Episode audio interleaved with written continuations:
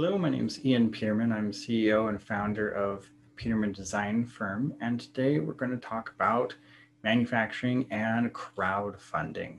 So, a lot of people are uh, approach it from different ways, and uh, I can say that there's definitely a better way to do it. So, um, I've even been approached by companies that have launched a crowdfunding campaign, got funded uh, exceeded their expectations and didn't have manufacturing set up. And there's a great example of this going wrong, and there's many other factors, but the Pebble Watch uh, launched. Was at the time the largest uh, successful Kickstarter ever to have happened. They raised millions and millions of dollars. I think it's over $14 million.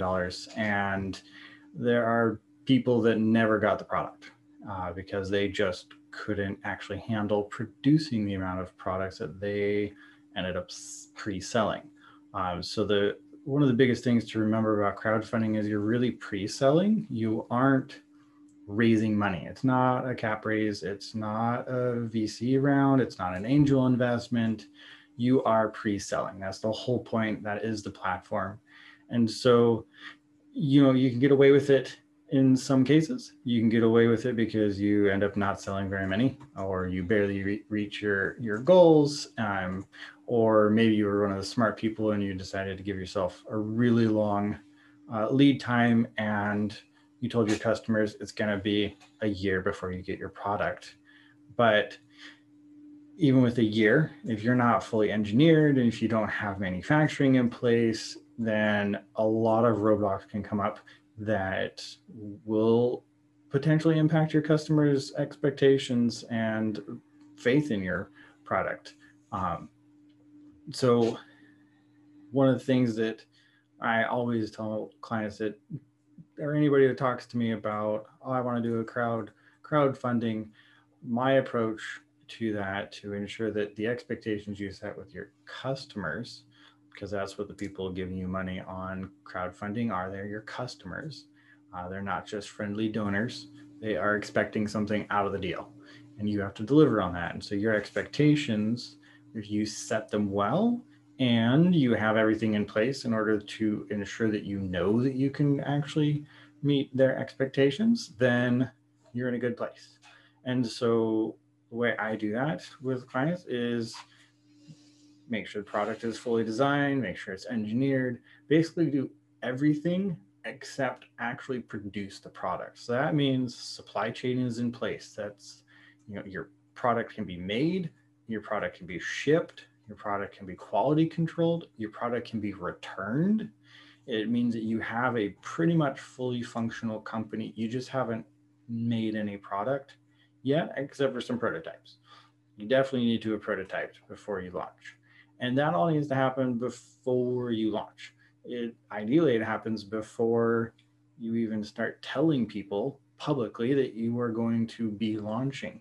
Uh, because a lot of crowdfunding, most uh, successful ones, they have a huge amount of groundswell marketing that happens beforehand. So it's two, three, six months of building up hype, then launching a Kickstarter or Indiegogo or another platform, and then that's how they are able to get that uh, hockey stick growth in their funding on those platforms is because of all the work they did for the months before then. Um, and that's how you you can basically get the most out of that that kind of system.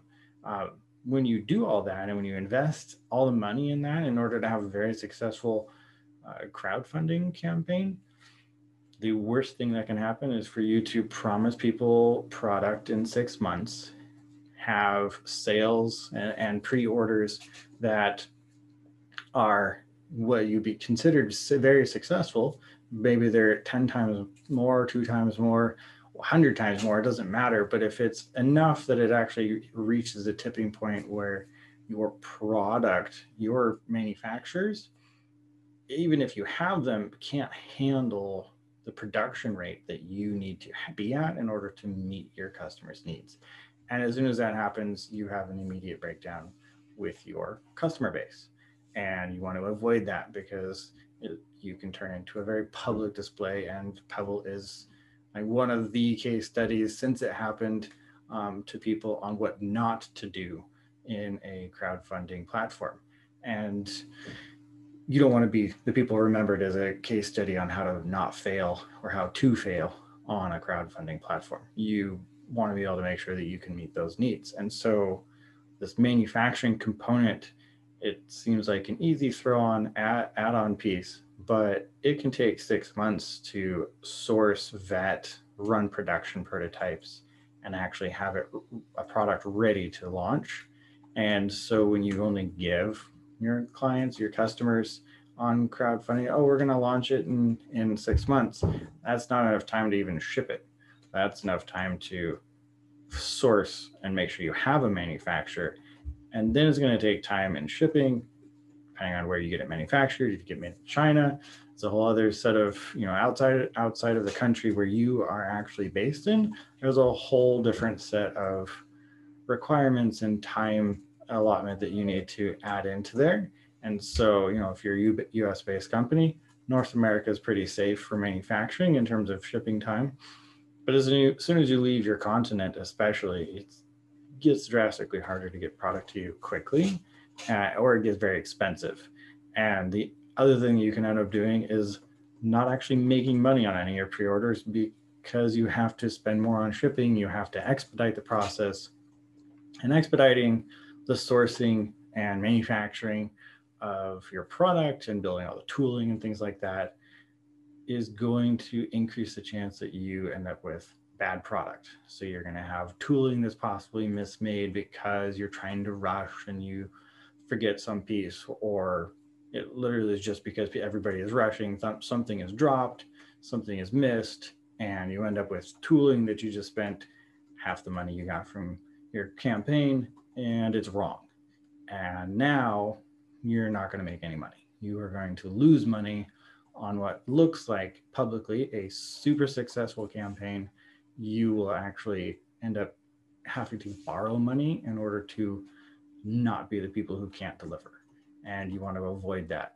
So, those are areas that are really important uh, for manufacturing and why I don't ever recommend going to a crowdfunding campaign and starting one without having manufacturing set up already.